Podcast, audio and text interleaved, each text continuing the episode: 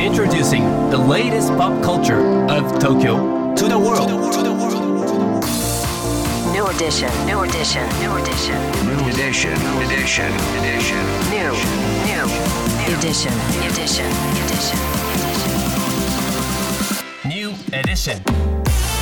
高野真也ですセレイナアンですここからはこれからの時代を切り開くオルタナティブなカルチャーメディアニューとグランドマーキーによるコラボコーナーニューエディション。毎日ニューにアップされるさまざまなカルチャートピックスの中から聞けば誰かに話したくなるような聞けば今と未来の東京が見えてくるようなそんなおニューのネタをピックアップギュッと凝縮してお届けします。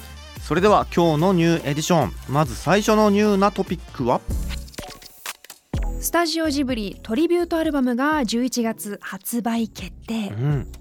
映画「コクリコ坂から」「アーヤと魔女」こちらで音楽を担当するなどスタジオジブリ作品ともゆかりのゆかりのある武部聡さんが全面プロデュース。参加アーティストには生田リラくるりの岸田茂そして木村カエラグリーン満島ひかりなど12組各アーティストの歌唱楽曲は、えー後日発表されるとのことです。超豪華ラインナップですよね。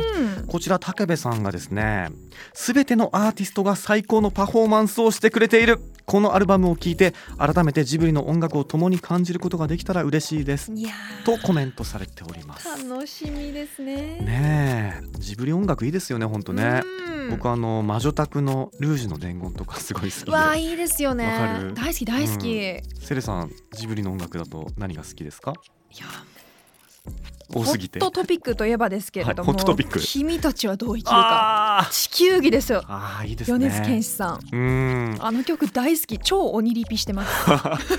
本当ね名曲ですからね、うん。だからちょっとこのトリビュートアルバムにどんなジブリの音楽が入るのかとかね、はい。誰が歌唱するのかうん。ちょっと追っていきたいですね。はい。改めてリリース日は11月1日とのことです。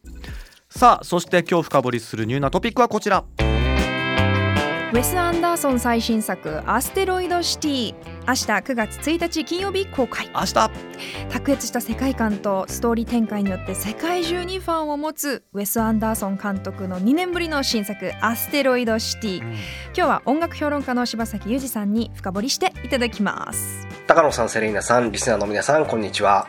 えー評論家の柴崎裕二です。え今日僕が紹介しますのは、明日公開のウェス・アンダーソン監督の最新作、アステロイド・シティという映画になります。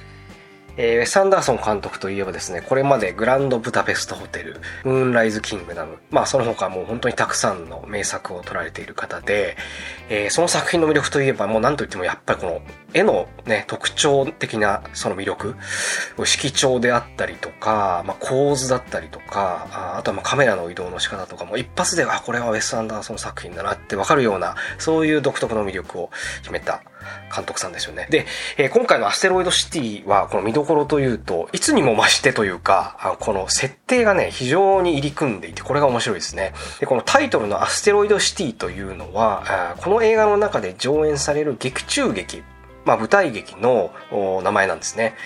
で、まあ、この舞台劇を制作する、その制作の様子もまた並行して映画の中で描かれる。そしてそれをテレビ番組でお送りされている様子を我々が見るという、この何重にもですね、入れ子状になったような、本当に監督らしい、えー設定がまず魅力としてありますね。で、それを演じるのがですね、ジェイソン・シュワルツマンが主演、スカーレット・ヨハンソン、トム・ハンクス、ジェフリー・ライト、ティルダ・スウィントン、エドワード・ノートン、エドリアン・ブロディ。まあ本当に読み上げるだけで大スターが大集結という感じで、この舞台となっているのが1950年代半ばのアメリカ。で、このアステロイドシティというのは架空の街なんですけれども、このアメリカの南西部に位置している田舎町で、そこにちょっとこう宇宙人が襲来したりみたいなので、もう本当にちょっとこう、非常に自由な設定がこう描かれているわけなんですけれども、この裏側にですね、えこの時代といえば、例えば核開発競争とかね、宇宙宇宙開発競争とか、まあ、こう、アメリカとソ連の冷戦みたいな時代背景があるわけですけれども、こう、一見こうパステルカラー調のこう非常に清々しいような画面の奥底に、もう若干なんて言うんでしょうか、そういう不安感というか、不気味さみたいなものが漂っていて、これもまたやっぱり監督ならではの、え手腕が発揮されている点だなというふうに思いました。というところで、柴崎裕二でした。またお会いしましょう。柴崎さんありがとうございました柴崎さんがニューの記事の中で音楽の使い方についてもね言及されてるんですけれども、ちょっとまああの不気味な感じをはい。音楽でね表現したりとかカントリーとかスキッフルみたいな音楽が使われて、えっと、のどかな中に不気味さがちょっと漂ってるよみたいなうん。そんなねコメントもねあるんですけどこれほんとね我々も死者を見させてもらって、構図がすごいですよね。いやー本当にうん。まさにそのなんて言うんだろうパステルカラーそのポップさの中にある、うん。なんかそのミステリアスなね。雰囲気っていうそ不の、穏な感じとかね。ねアンニュイな感じがね、うん、すごいそうなんですよ。引き込まれますよね。ちょっとね純文学的な そうバイブス。純文学的なバイブスある。わ、ねかるわかる。感じるというかね、はい。まあ何度も見たくなるようなスルメ映画ですのでね、うん。ぜひ見ていただきたいんですけど、はい。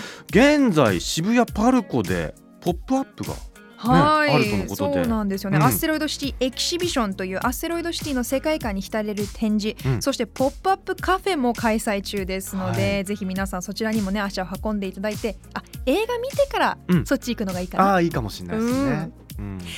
さあ今日ご紹介した情報はカルチャーメディアニューで読めるのはもちろんポッドキャストでも聞くことができます。目でも耳でもあなたのライフスタイルに合わせてチェックしてください New edition. New edition. New edition. New edition. New edition.